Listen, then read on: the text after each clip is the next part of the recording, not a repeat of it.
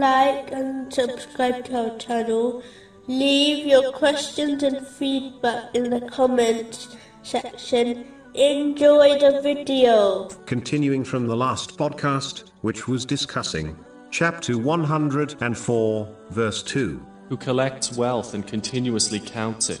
Specifically, it was discussing a narration found in Jami' at-Tirmidhi, number two three seven six. The second type of craving for wealth is similar to first type, mentioned in the last podcast, but in addition, this person acquires wealth through unlawful means, and fails to fulfill the rights of people, such as the obligatory charity. The Holy Prophet Muhammad, peace and blessings be upon him, has warned against this in many narrations. For example, a narration found in Sahih Muslim, number six five seven six. He warned that this attitude destroyed the past nations, as they made unlawful things lawful, withheld the rights of others, and killed others for it. This person strives for the wealth they are not entitled to, which leads to countless major sins. When one adopts this attitude, they become intensely greedy, as warned by the Holy Prophet Muhammad,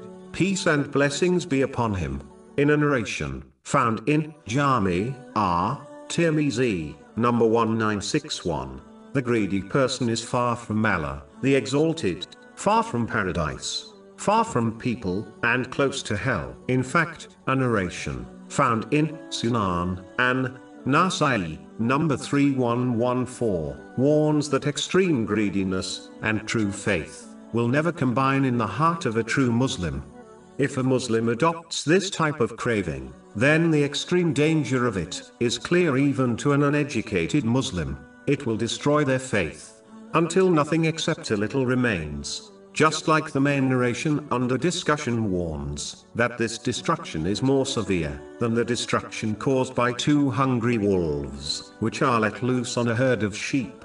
This Muslim risks losing the little faith they possess at the moment of their death. This is the greatest loss.